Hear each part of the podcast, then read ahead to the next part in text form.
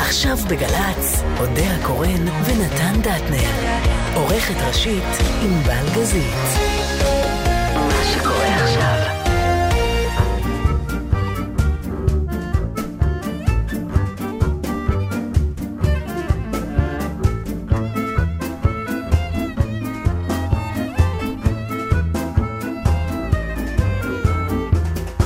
צהריים טובים לכם, אודיה קורן ונתן דטנר לא רצים חלילה במרתון בתל אביב, אבל בכל זאת נאלצו להיעדר היום מהשידור, לכן אתם מוזמנים להאזין לקטעים נבחרים ועל זמניים מהתוכנית.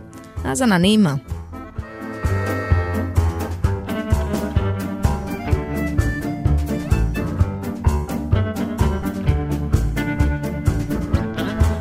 תשמע, אני עושה כל מיני דברים כאלה, בעקבות הנסיעה, הטיול הזה שעשינו בחול, קודם כל סוף סוף אני זוכרת את שם הארץ שהייתי.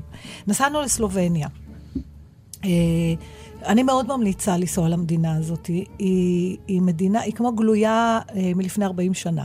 אבל עם נוחות טכנולוגית, זאת אומרת, יש בה הכל. אוקיי. כן, כן. אתה לא משלם איזה מחיר של... לא, אין, כמו שיש לנו זה חבר שפעם מישהו אמר לו, למה אתה כל מה נוסע לטיסה לקירגיסטן, טיסה לאפריקה, תמיד אתה נוסע לאירופה, לארצות הברית. זאת אומרת, אני לא אוהב לנסוע למדינות שהמטבע רך והנייר טואלט קשה.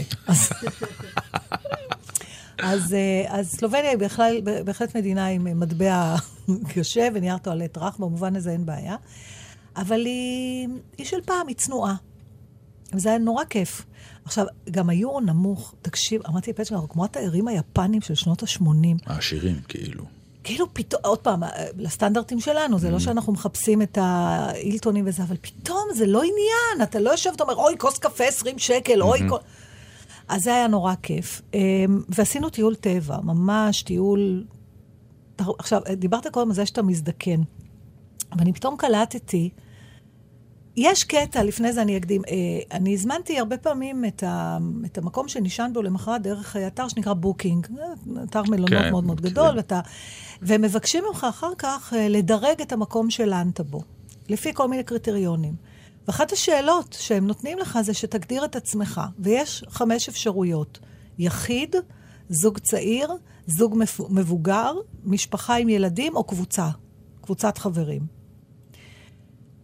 ואני פתאום מצאתי עצמי נאלצת לכתוב זוג מבוגר, וזה נורא בייס אותי. ואני אומרת, למה? זה מה שאת.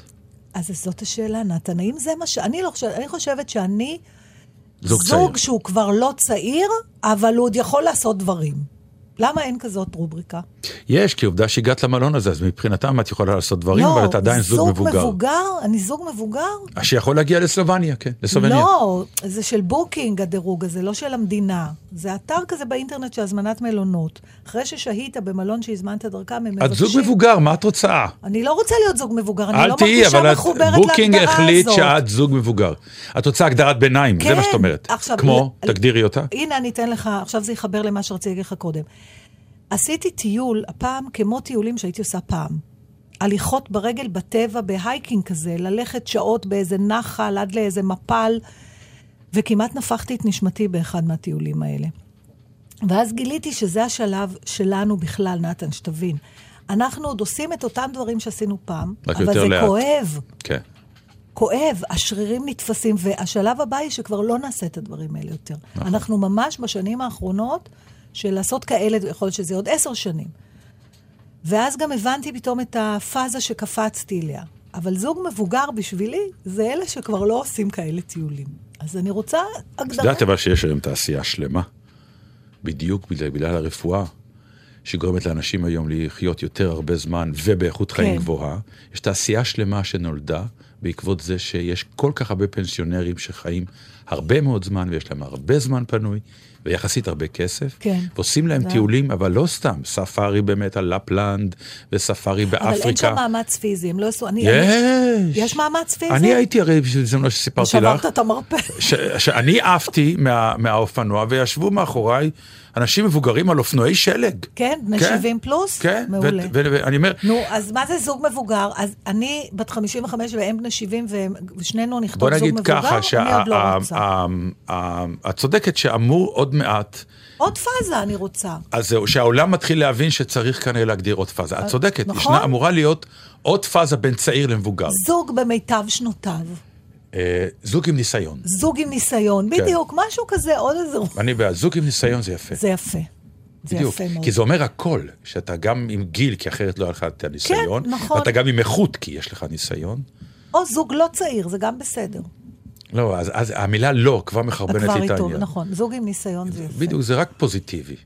אני חושב שהם היו מבינים גם בלשכות העבודה, לשכות העבודה, לשכות. לשכות, בדיוק. ובכלל, בכל מקומות העבודה, שאנשים עם ניסיון, זה כל כך הרבה יתרון. ואי אפשר רק לחפש כל הזמן, רק צעירים, צעירים, צעירים. השילוב יכול להיות מדהים, אז פליז, אנשים תחשבו פעם. עוד שאלה יש לי לך. יש לך עוד שאלה? כן. השיר שאני רוצה מוכן? מה, אני רוצה הרבה לדבר על הטיול שלי. לא, לא, בסדר, כשהשיר בסוף שיהיה. אוקיי, אז אתה כבר לחוץ עליו? ממש לא. אוקיי. אז עכשיו אני רוצה לדבר על מה שנקרא צ'ק-אין מוקדם. עשית אותו? כן, עכשיו מדובר באחת ההונאות הגדולות ביותר מאז מיידוף. אין לזה שום משמעות, וישבתי בחגיגיות בבית. אתה רגע שאת דופקת את המערכת, ואף עשיתי על הנושא המתמיד, כדי שאני אוכל עוד ביום שבת גם. ואמרתי לפצ'קה, יש לנו, לראשונה בחיינו, נגיע לשדה ונגלוש על פני התור. עמדנו בתור 1.25 שעות. עכשיו, בכלל זה התור של הקובעים מראש, נכון? גם להם יש תור. אין שום משמעות יותר לצ'ק... הצ'ק-אין המוקדם הוא לייעול, והוא אכן מייעל את עבודתם של הפקידים. לא את העומד בתור. העומד בתור עומד אותו דבר. כי ביטחון זה ביטחון. ביטחון זה ביטחון, וגם אתה עדיין צריך להגיע לשלוח את המזוודות. הדבר היחידי שנחסך זה שהיא לא נותנת לך את המושב שלך. נכון, אני רבתי איתה זה פעם, אבל כתוב, כתבתי, למה? באמת לא, מישהו אחר תפס. איך יכול להיות שמישהו תפס? אני רשמתי בבית. גם עברתי את כל זה, את צודקת. אתה עומד. עכשיו, שמתי בתורים האלה, ואתה יודע, זה קיץ. עם ישראל, איש לא נשאר בארץ. איש לא נשאר בארץ. לא, הבעיה יותר, אני אגיד לך, אנשים שוכחים, הדרך היחידה לצאת מהארץ, היא דרך שדה התעופה והנמל. נכון, נכון. אין לנו אירופה שאתה נוסע. אין אירופה, היה כיף, עברנו מאוסטריה לקרואטיה. בדיוק, בארץ אין דרך אחרת, רק שדה תעופה. נכון, עכשיו, התור הוא הולך, זה גם, זה יבוא את זה מאירופה, פעם זה לא היה ככה, זה תור של מבוך כזה, לבירינט. כן, זה שנים יש בכל הדיסני וכל הפארקים. בדיוק, אתה הולך, ואז מה שקורה, כשאתה עומד בתור שעה, אתה פוגש עוד ועוד ממול את אותה משפחה, וראית ממש את השינוי. היו אנשים עם ילדים קטנים שגדלו לנגד עיניי, שתבין כמה זמן עמדנו שם. בהתחלה הוא ישב בעגלה, בסיבוב הבא הילד כבר עמד. לא, ולקראת סוף הסיבוב אתה גם נהיה חבר שלהם, כי אתה כל פעם נפגש מחדש. עכשיו, אני כמובן לא אחסוך ממך את תיאור המלמולים שלי, הלא יכול להיות שזה התור של הצ'ק-אין המהיר. כי הייתי תחת התחושה עדיין שאני באה כמו מלכה. ולכן 4 פעמים אמרתי לפצ'קה, חכה רגע בתור. אני אבדוק רגע. והלכתי לתור אחד שהתברר שהוא רק של המחלקה הראשונה. ואחר כך, כל תור קצר היה נראה לי, כן. אז זה עוד דבר שצריך להבהיר שאין לזה שום משמעות. ובמלון הראשון שהיינו בו, דרך אגב, חשבתי פתאום, טוב, אולי נשמור את זה לפעם אחרת, הנושא הזה. היה, סיפר לנו... דרך אגב, רק לסגור את העניין של הצ'ק-אין. יש היום שירות, הוא עולה הרבה כסף, אבל למשפחה גדולה, יש לזה יתרון, שאתה, אם אתה מזמין בזמן, בא אליך הביתה, כן. איש שעושה לך את הצ'ק-אין בבית, כולל הביטחון. ולוקח את המזוודות שלי? כן. כן, ואז אתה באמת בא לשדה, ישר לדיוטי פרי. אבל זה עולה כסף. דעתי 500 שקל למשפחה 4, עד 5 נפשות. אבל למשפחה עם 5 נפשות, זה 500 שקל, ואתה לא יודעת. די בקלאס מגיע, אבל זה... כן, זה הגבול הזה של ה... זה נושא של פינוק, שאני חשבתי לדבר איתו, אבל בוא נשמור אותו, הוא נושא טוב. פינוק? אנחנו מפונקים או לא. זה דעתי תוכנית שלמה. בסדר, אז בדיוק. אז אנחנו שמים את זה בצד. תרשמי, פינוק. פינוק. עוד דבר קטן שרציתי לספר על זה, שבעל המלון שהיינו בו, הייתם רק באחד? מלון אחד? לא, הראשון. שהזמנתי אותו ללילה אחד, בסוף נשארנו בו 4 לילות, כי סלובניה כל כך קטנה, והמקום היה כל כך נחמד, שזה אידיוטי להתחיל לעבור כל לילה למקום אחר. נכון, עשיתם סוג של כוכב. 4 ימים, אחרי זה התחלנו לזוז. ותכף נגיע לסיפור הכי יפה שלי. אבל הסיפור הזה שהוא אמר שבאים הרבה אנשים, זה פנסיון משפחתי, הוא אמר שיש לו תיירים מישראל, ואז הוא אמר, you know, I found out there are good guests and bad guests from Israel. לפחות הוא ידע להבחין. אורחים רעים, הוא לא ידע למה. הוא לא ידע להגדיר למה. אבל הוא אמר, יש אורחים טובים ואורחים רעים מישראל. וניסיתי להבין מה זה האורחים הרעים. מה הופך אורח... אני הייתי בודק מה זה האורחים הטובים, כי את הרעים אני יודע מה זה. אתה חושב? מה זה הרעים? הרעים זה האנשים שקודם כל שילמנו למלון, אז הכל מגיע לנו. שתיים, חוסר נימוס בהתנהלות, רעש, לשבור דברים בחדר. לא, אבל זה לא סוג האנשים שמגיעים לטיול כזה בסלובניה. אנשים ששוברים דברים בחדר, ואתה יודע, הם הולכים למקומות אחרים. בסלובניה אתה מטייל, מי שאוהב טבע, מי שאוהב...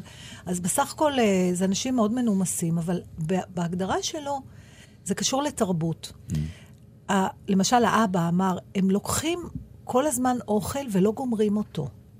מארוחת בוקר. הוא אומר, זה לא, it's not a question of money, אבל if you don't want to finish the yogurt, why are you taking it? And you open it, and you take one spoon. זה יטריף אותו. הדבר הזה שכאילו יש איזה, או באים עוד פעם ולוקחים עוד אוכל ועוד אוכל ועוד אוכל. זה אנחנו נדפוק את המערכת, נו. הידוע. וגם אנחנו אוכלים יותר מדי. זה מה שהוא אמר? אני אומרת לך. אנחנו, זה אני ואת? ישראלים, לא, ישראלים. אנחנו רגילים לכמויות נורא גדולות של אוכל. באירופה, בארוחות אוכלים פחות.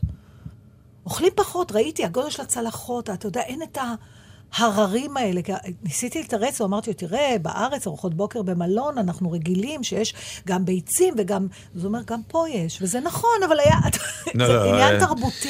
זה עניין תרבותי, כי בעצם כל העסק התחיל מארוחה קונטיננטלית, רק האירופאים יכולים להמציא את הפטנט שנקרא ארוחה קונטיננטלית, זה שם מסובך, שבעצם נותן לך בצק, ריבה, חמה וקפה. לא, זו הייתה ארוחה עם כל מה שצריך, אבל...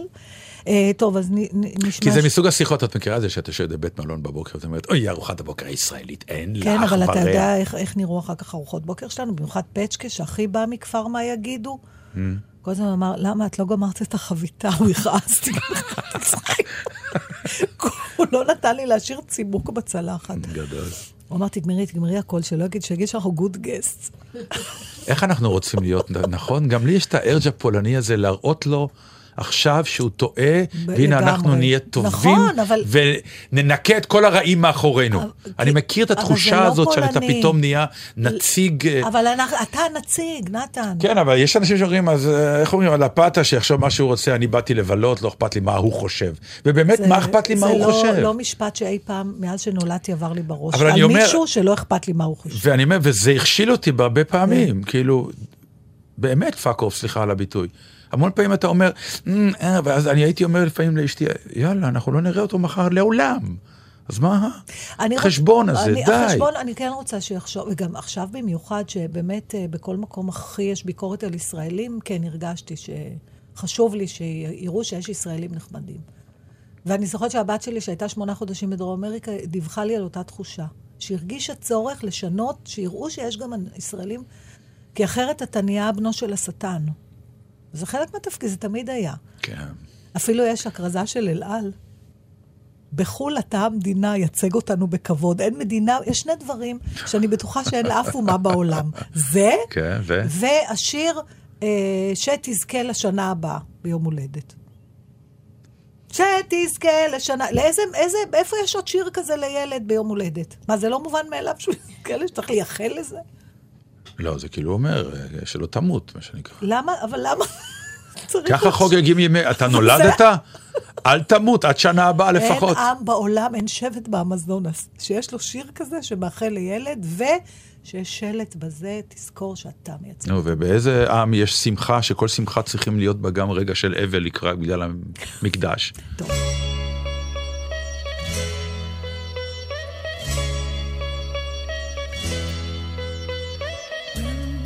Think of all the worries people seem to find and how they're in a hurry complicate their minds by chasing after money and dreams that can't come true I'm glad that we are different we've better things to do let others plan their future I'm busy loving you 1 2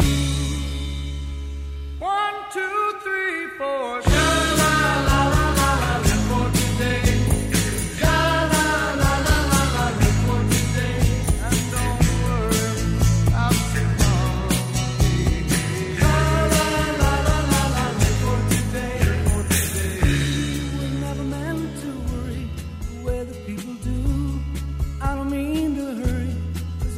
I've got you. We'll take it nice and easy and use my simple plan. You'll be my loving woman, I'll be your loving man. We'll take the most from living, get pleasure while we can. 2, 3, 4,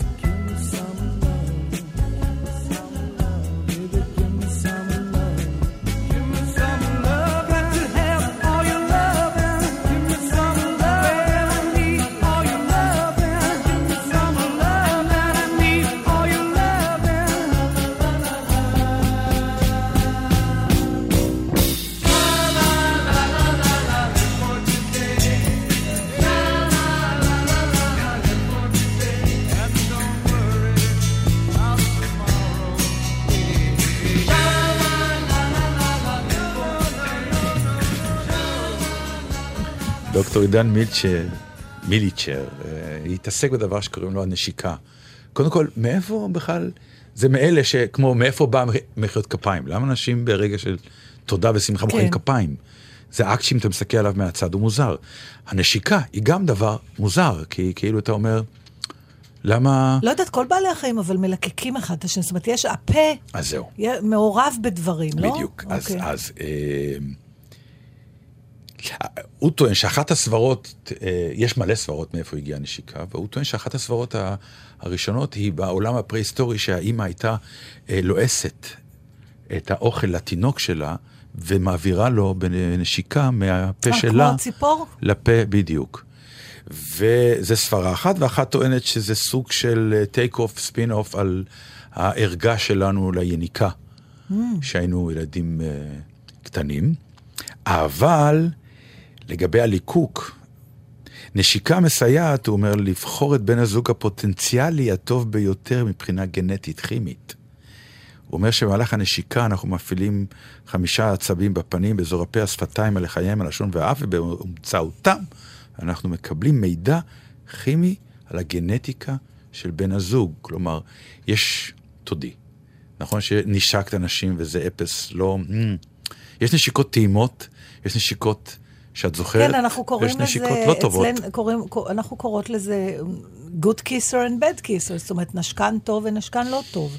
יש גם קלטי פיש, נכון? שפתיים של דג. קלטי פיש זה, אני מכירה את הביטוי הזה בהקשר של מישהו עם אישיות קרה. כן, אבל שלא... שיש לו גם שפתיים, או לא, קרות, שפתיים לא קצת קרות, נתקלתי אתה לזה. אתה זוכרת את הנשיקה הראשונה שלך? לא. אתה אומר? לא. אני זוכרת כאילו זה היה אתמול. אני יותר זוכר את הדבר השני הראשון, אבל... לא, נשיקה, אני לא שאלתי. זה המשפט עכשיו. טוב, זה תודה להם שאתה זוכר, אם היית אומר גם שאתה... מן הראשון שלך אתה לא זוכר, הייתי ממש פורשת. זה היה משפט מחוזי עכשיו. אני זוכר את השני הראשון. השני הראשון, כן. שזה יפה מאוד בעיניי, לרשום את זה. אתה לא זוכר את הנשיקה הראשונה שלך? לא, עכשיו שאני... את מדברת איתי על זה, לא. אולי זה עניין של בנים ובנות. את זוכרת את הנשיקה הראשונה שלך, ענבל? כן, אני סנילית. אתה זוכר איפה הטכנאי, הנה הטכנאי שלנו זוכר והוא גבר. זוכר, אבל מצד שני היה אתמול אולי. אז הוא לא גבר. זה היה מזמן, מזמן הוא אומר ואתה זוכר. איך היה? לא משהו, לא משהו. עכשיו, יש כאלה למשל. הייתי באלם בעיקר. יש כאלה, תקני אותי אם אני טועה, א', אתה טועה. לא, שפותחות את הפה ואתה טובע פנימה פתאום, יותר מדי. יש כאלה ש... לא פותחות את הפה. אנחנו חייבים באמת להיכנס לכל התיאורים הגרפיים האלה. לא, אבל זו הדרך למצוא את הגנטיקה המושלמת של הבן זוג שלך. נשיקה מושלמת אומרת בן זוג... אבל לכל אחד היא מושלמת אחרת. זה נכון. לא חשבתי את זה. את אוהבת? בוא תנסה כמה שיטות ואני אגיד לך מה הכי מצחן. אוקיי, השיטה הראשונה. בואי, הנה, תתעמי. נתן, אנשים יחשבו שאנחנו עושים את זה, אנחנו יושבים ושולחן מפריד בינינו. רוצה להדגיש את זה. ניסיתי, מה שנקרא, לגרום לאיזושהי אשליה רדיופונית שפעם אחת... באחת בצהריים? אתה חושב שזה הזמן? נשיקה, אשליה, אין זמן לנשיקה. אצלי זה לא נגמר בנשיקה. לא נכון. בחי אלוהים. זה מה שזה עובד עלייך. ישר. אוקיי. באמת? בטח. כלומר, כל מי שנשק אותך... אם לא ברחו, אז... אבל יש נשיקות רעות, נכון? יש נשיקות רעות. אוקיי. כן. האם יש אכזבה? נגיד יש good kisser, אבל מסתבר שחוץ מזה הוא כלום? כן, וגם הפוך. ואז אפשר לשפר את ההוא שנגיד, אתה אומר, בוא נה, הוא לא רע, בוא נשפר את הנשיקות שלו? או שאין איזה... אני מניחה, אתה יודע, נגיד סקסולוגים יגידו לך שאפשר לשפר הכל, כי צריך לדבר על זה ולהסביר מה אתה אוהב, מה אתה לא אוהב. אני מודה שאני הייתי... לא, קצת... היה מביך אותי לתת הוראות... פעם, שחנה לסלו פעם סיפרה לי בדיחה ביידיש, זה רק חנה יודעת לספר את זה. היא מלכה בזה. זה כל כך מצחיק, על זוג שעושה אהבה, והאישה כל הזמן אומרת לו, אביס להויכר, אביס להויכר, יותר גבוה, יותר נמוך, הציד, אז בסוף הוא אומר להם, את יודעת איך לעשות את זה כל כך טוב, תעשי את זה לבד.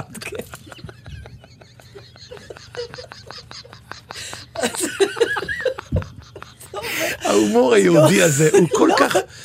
הוא כל כך, אני כל כך ארוס עליו, כי יש בזה חיים שלמים מסביב עכשיו.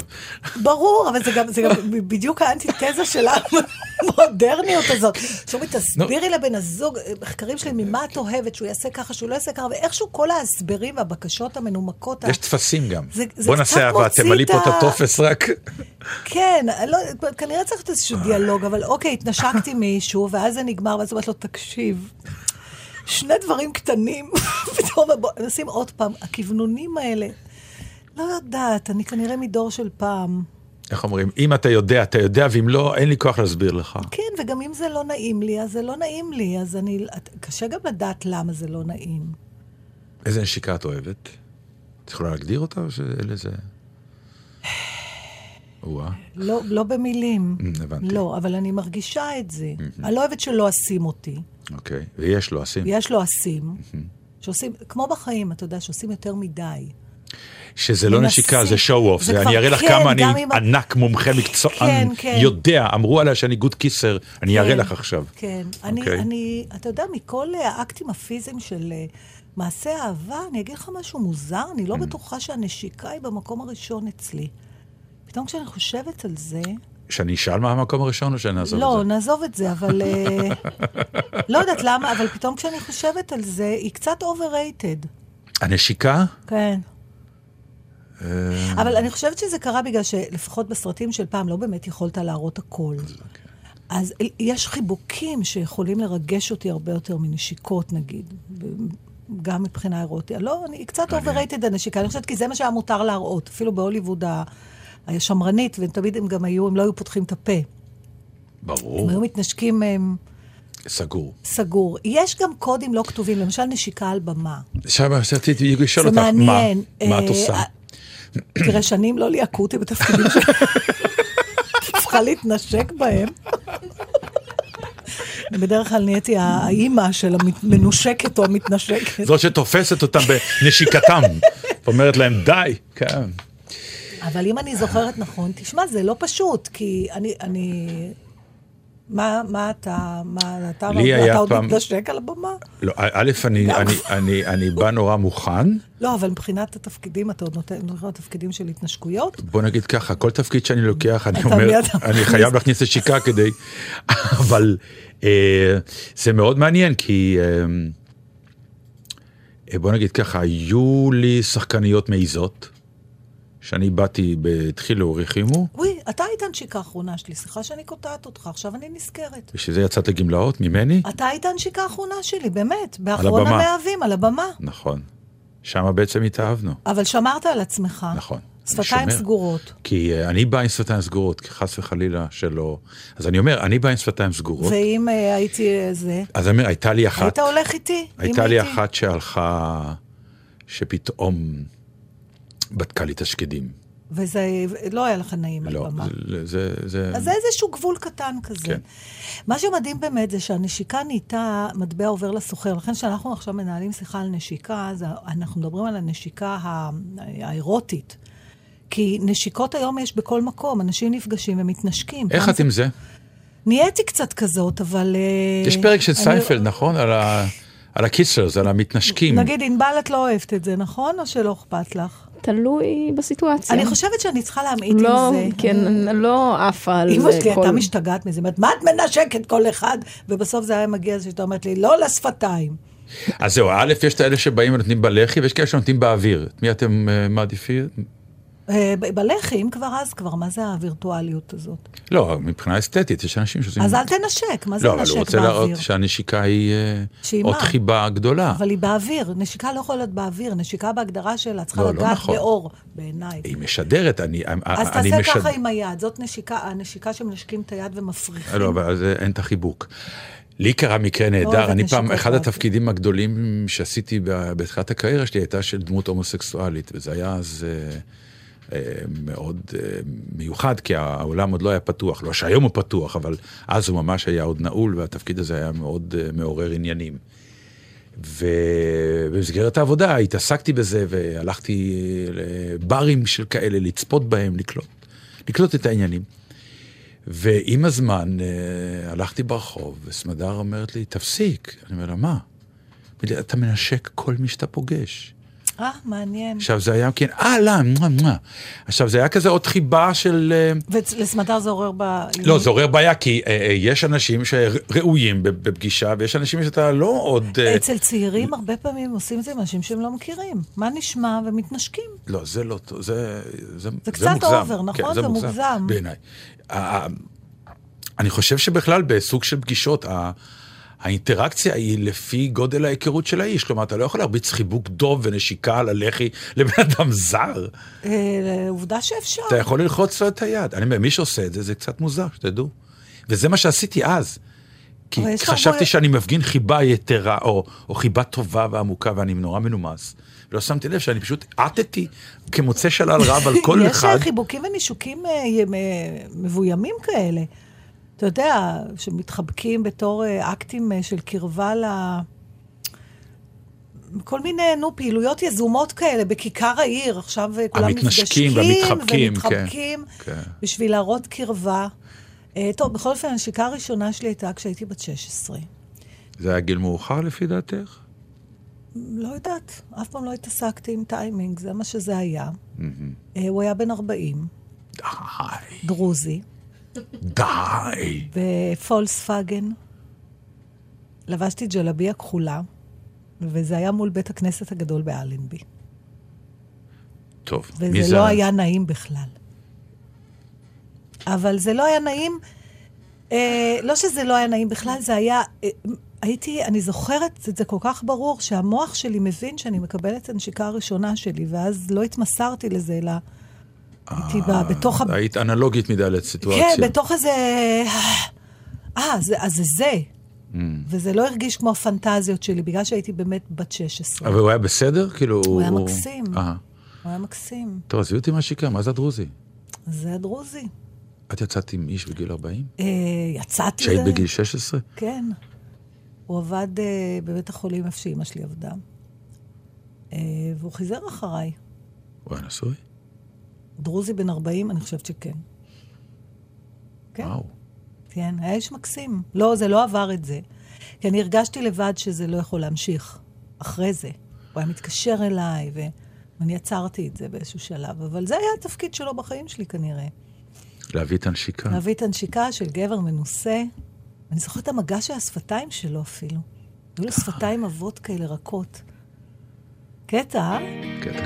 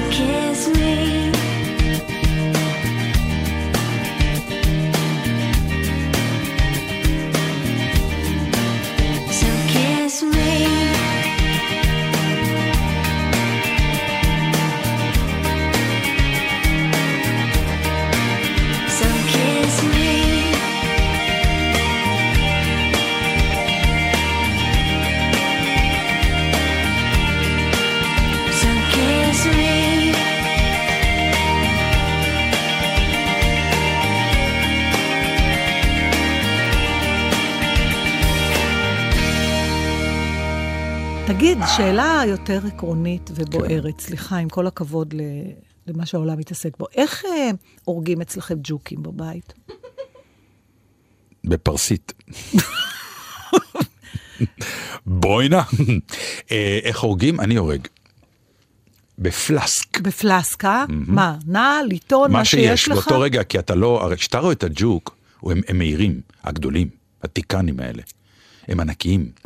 עכשיו הם גם זריזים, הם הולכים על הרצפה מאוד מהר. וכשאתה מעצבן אותם הם עפים, אז אתה רוצה שהם לא יעופו, ומצד שני, איך שאתה רואה אותם, הם עוד שנייה נעלמים. אז אתה לא מתעסק מה אני לוקח ליד, אתה לוקח כל מה שנופל לך ליד. מה, שזה יכול להיות, מה, נעל? נעל, ספר, עיתון. אוקיי, ואחרי שעשית את הפלסק, איך אתה מפנה את הגופה? לוקח מפית, שם עליה, ביד לפח. יאללה, איזה... זה נורא אלגנטי. מה רצית שאני אעשה? לא, אני רוצה לספר לך שיצא לו בבית, זה פשוט סגה. זה מתחיל באמת מהצרחה. אתמול זה היה. קודם כל הם גדולים, הג'וקים. הם גדולים, גדולים. מה זה? למה הם גדלו כל כך? הם הגיעו מפרס. אנחנו היום קלאד שלו על מה שלא נדבר נגיע לפרס. אנחנו בסימן פרסי. אולי הם באו מהקור. קראו לזה פרסי מדונה. נכון, זוכרת פעם בשכונה? נכון, מה זה? לא יודע, אבל זה היה כאילו... אבל אם בעל יש לך גנים פרסיים, אז אולי את יודעת... אך לצערי, אפס מהשפה.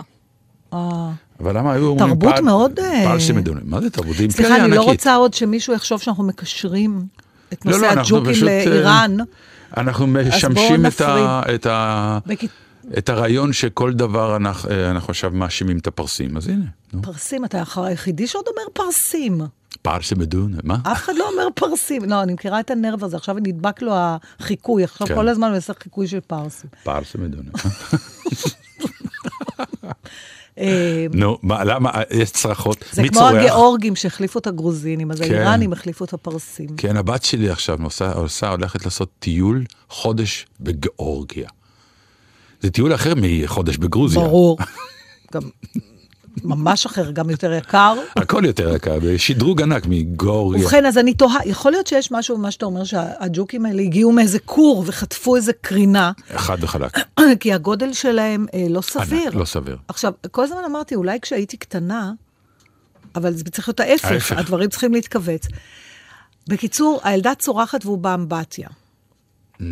עכשיו, מרגע זה מתחיל, זאת אומרת, זה תיעוב, זה רק אני והיא בבית, ואני אשמח אם פעם נעשה איזו תוכנית על פוביות, ואיזשהו פסיכולוג או מישהו יסביר לי למה אנחנו מפחדים מג'וקים.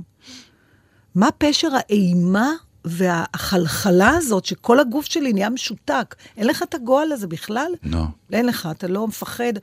מג'וקים, אני לא יודע, יש לי... כן, כן, לא, מג'וקים. לא, לא, אין לי כלום. תקשיב, זה משהו שהוא ממש לא ברור לי, אלא אני רואה שמדובר בבריאה קטנה ממני, אפילו שהיא גדולה, היא יותר קטנה ממני.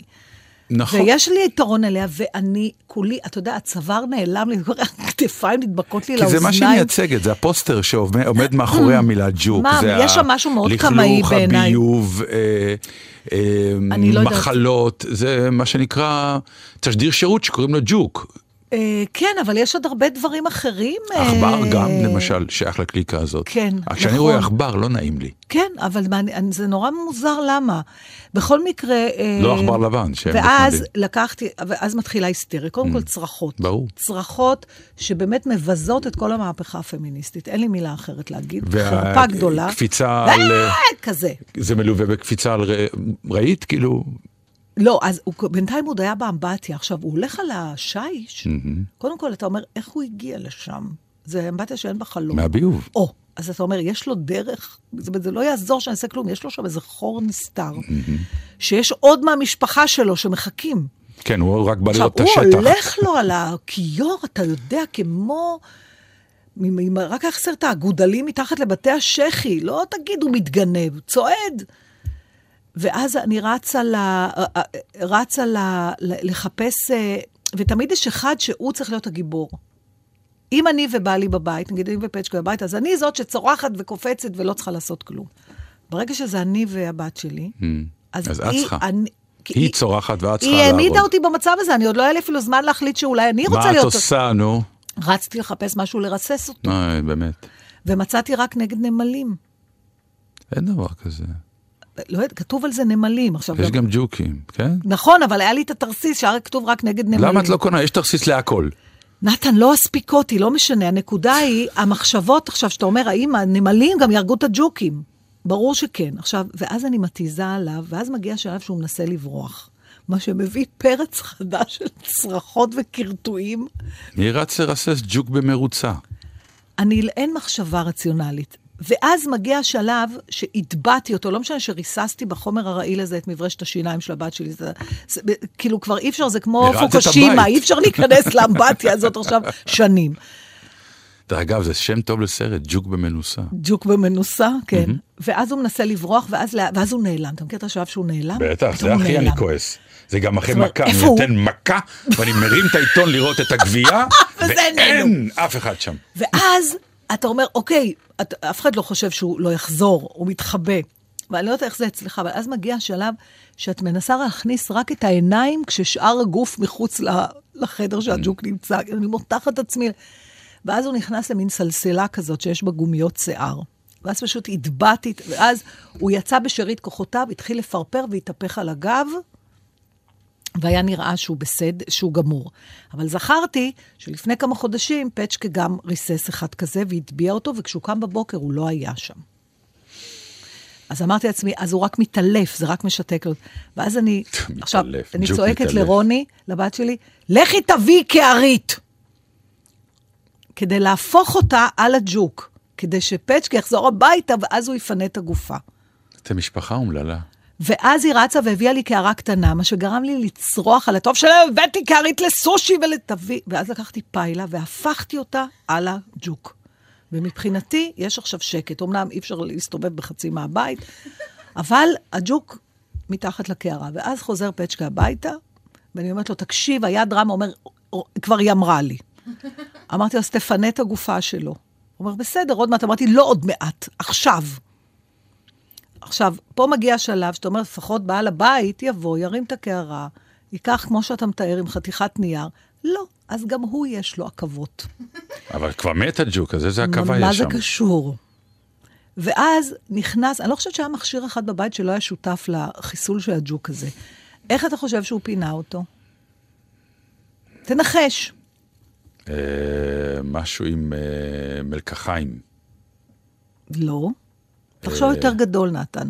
כאילו, לא עד נפלם, אבל הוא לקח את שואב האבק, בדיוק, ושאב את הג'וק. עכשיו, אני התחלתי לצרוח שהיא הוציא את המחל ויעיף את הג'וק, כי אחרת הג'וק, כבר דמיינתי איך הוא האמת שאני לא מבין. 3 שעות. באמת, זה מטורף, אתם באמת. באמת.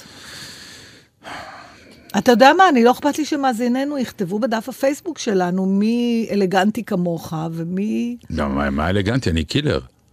כן, אבל הכל נורא, זה באמת, זה חיסול נקי כזה. ממוקד. ממוקד ונקי, ולא משאירים... on the spot גם, כאילו אין זמן לרוץ אחריו עם רסס.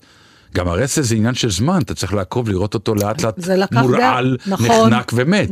פה פנץ' על הראש ונגמר עניין. כן, זה גם יותר רחום, המוות שאתה נותן. בטח, את גורמת לו להתעללות מה שאת עושה. כן, זה למעשה בגז עצבים, זה מה שריסוס עושה. פינת הראש של ענבל, הסיבה שאת בכלל נתקלת בג'וקים, ולכן הוא נעלם לך גם אם את לא ממש תופסת אותו וכולי. ג'וקים זזים מאוד מאוד מאוד מהר. בדרך כלל את לא רואה אותם, זה גם התנועה שלהם היא בלילה, ובאמת בחשיכה. לא, אל תגידי לי את זה, עכשיו אני גם לא ישן בלילה, מה המחשבה שיש טיילת. כשג'וק הוא ניכר בעינייך, הוא כנראה לקראת סוף חייו בלב אחי, הוא כבר איטי יותר. נכון, הוא היה די איטי גם. אנחנו עושים להם חסד בכלל. זה עמתת חסד אנחנו עושים לג'וקים. אני פירשתי את האיטיות שלו בתור התגרות. שום התגרות. כמי שאומר, אני בעל הבית פה, לא חשבתי שהוא זקן. מה, אז השמדתי זקן? כן, והנכדים בוכים, יש לוויה גדולה. אצלי בבית, באמבטיה. זה כמו שיש סיפור על... אני הולכת להכריז על האמבטיה כאזור, יש לי על בסרטים, על מגפות. יש סיפור על... שאי אפשר להיכנס. על יהודי שבא לבית מלון, והבית מלון היה לו מוניטין נורא רע, אבל לא הייתה לו ברירה, היה צריך לישון. והבוקר שואל אותו בעל הבית מלון, נו, מה אתה אומר? מלון, אתה רואה? מה? מלא השמצות או שבסדר? הוא אומר, את האמת, תגיד לך, ישנתי, אומר לו היהודי, יפה מאוד. פשפש אחד מצאתי במיטה ומת, כאילו, אז אומר לו בעל הבית מלון, אתה רואה, סתם השמיצו אותנו, נכון? אומר, כן, תראה, וכנראה זה היה פשפש מאוד חשוב, כי באו המון ללוויה שלו.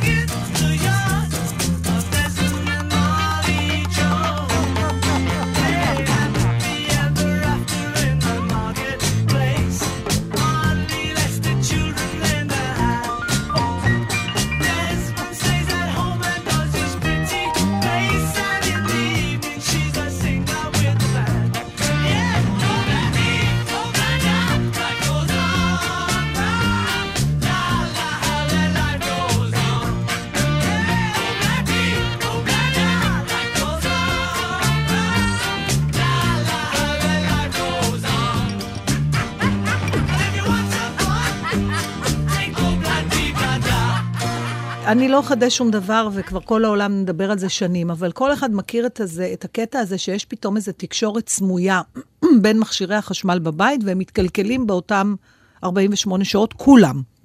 דעתי הם נעלבים, יש להם אופי. יש איזה משהו... אוטו שאני רוצה למכור תמיד מתקלקל. פתאום. זה, לא, אבל יש גם שכל המכשירים, יש לוודי אלן קטע נהדר על זה, שהוא קם וזה, והטוסטר, והקומקום, והכל מתקלקל, ואז הוא יוצא מהבית, והאוטו לא מניע, ואז בסוף זה נגמר שהוא נכנס למעלית, ואז המעלית עוצרת בין הקומות, והוא אומר, זה לא יכול להיות, ואז נשמע קול כזה שאומר, האם אתה הרבצת לטוסטר הבוקר? אז יש איזה, ובאמת זה מה שקרה לנו, כשגולת הכותרת הייתה מכונת הכביסה.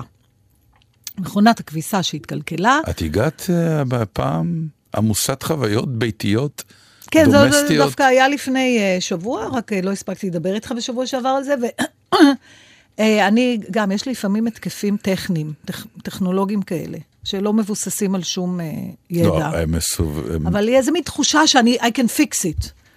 חשבתי שנדברת על טכנופוביה. לא, לא, לא. זה לא באמת טכנולוגיה, זה מה... טכנופוביה. כן, אבל לא, טכנולוגיה זה לא של מכשירי חשמל. איך קוראים לזה שאתה כאילו חושב שאתה יכול... מכניקה כזאת. פתאום יש לי איזה מין התקף גדלות שאני יכולה לטפל בזה. ולא צריך לקרוא לטכנאי בשביל כזה דבר. משהו גברי קצת. כן, לי אין איזה. אמרתי, משהו גברי קצת. נכון, צודקת. והתחלתי לקרוא. הכנסתי את כל הסימפטומים של מכונת הכביסה, מפני שהיא התחילה בקצר, ואחר כך היא רק עשתה מים קרים, והזנתי את כל הנתונים, והגוגל המבורך אמר לי, הלך הגוף חימום. ואז מצאתי את עצמי ממש משתעשעת במחשבה, ואף רואה וידאוים של גברים חסונים שמחליפים לבד גוף חימום במכונת כביסה. ופניתי לבעלי ואמרתי לו, תקשיב, ראיתי שיש בזה, ואז הגוף עצמו עולה רק 100 שקלים. מה אתה אומר שזה? הוא כמובן הסתכל עליי, כאילו נטרפה עליי דעתי, הוא אמר, תשתגע, תגידי לי. ואז צריך להזמין טכנאי. ופה אני רוצה להגיע יש איזה אתר, יש כמה אתרים כאלה. נכון. שיש להם אנשי מקצוע עם המלצות. יצאת צדיק כזה. יצאת צדיק. זה דבר נפלא. אני השתמשתי בזה כבר כמה. אז אני לא אכפת להגיד את המקום שהגעתי, אבל במקום לו מדרג. ראית את זה פעם? כן, השתמשתי גם. יש גם המקצוענים.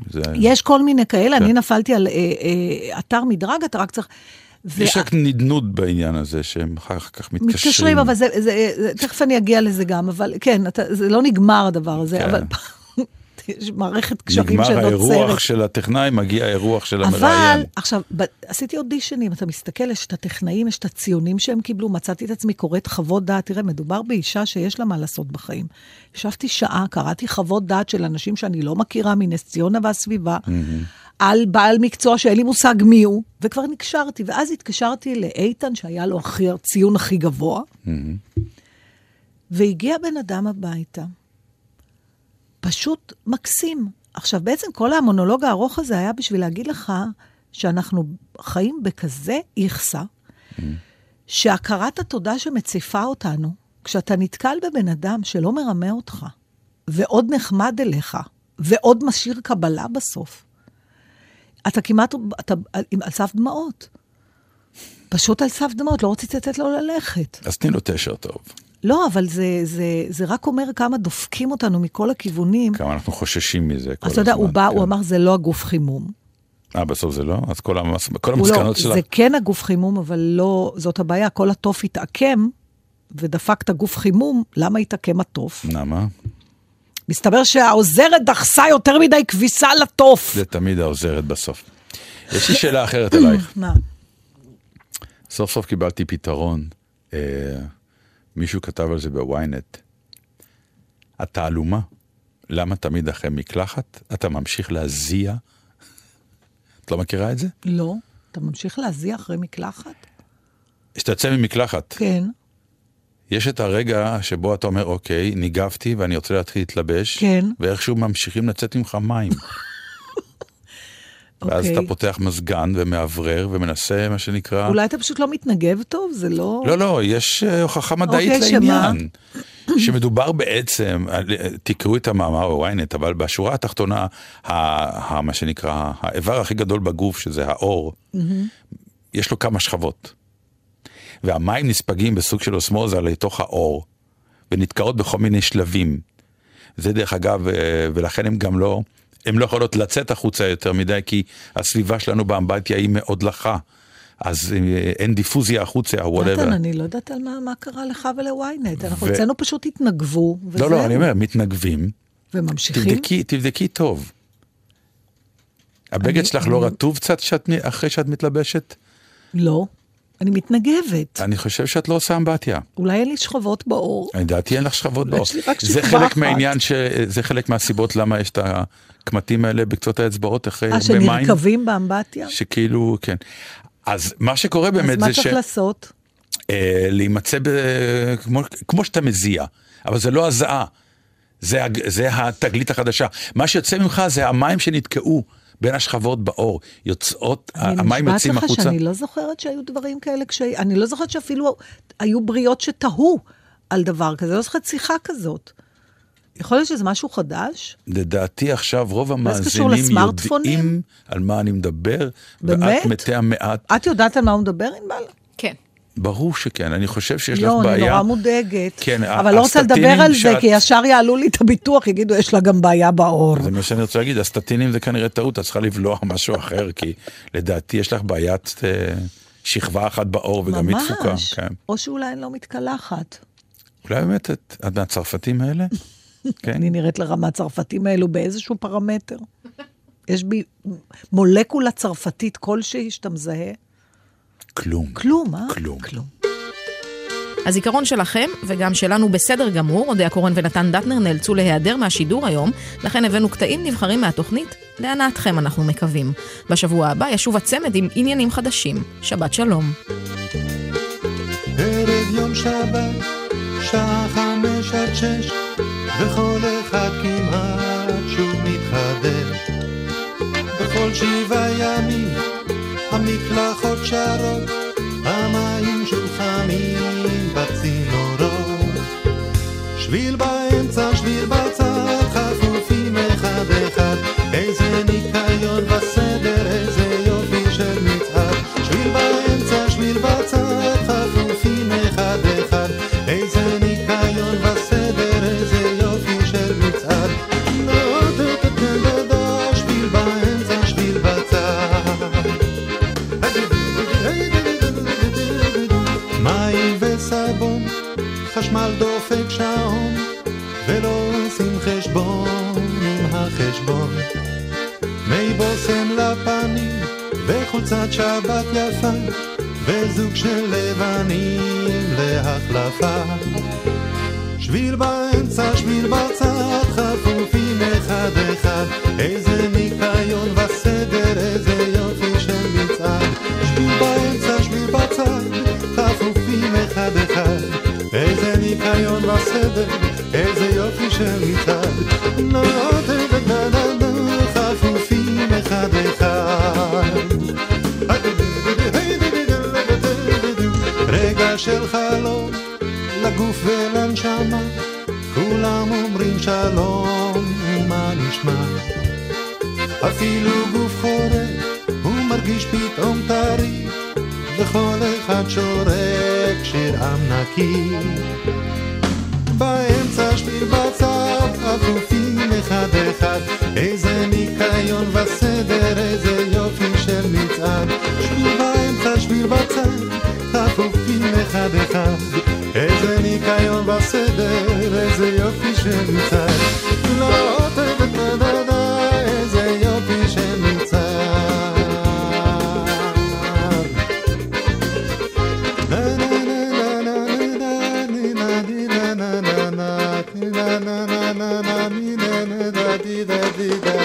שביל באמצע, שביל בצד, חפופים אחד אחד. איזה ניקיון וסדר.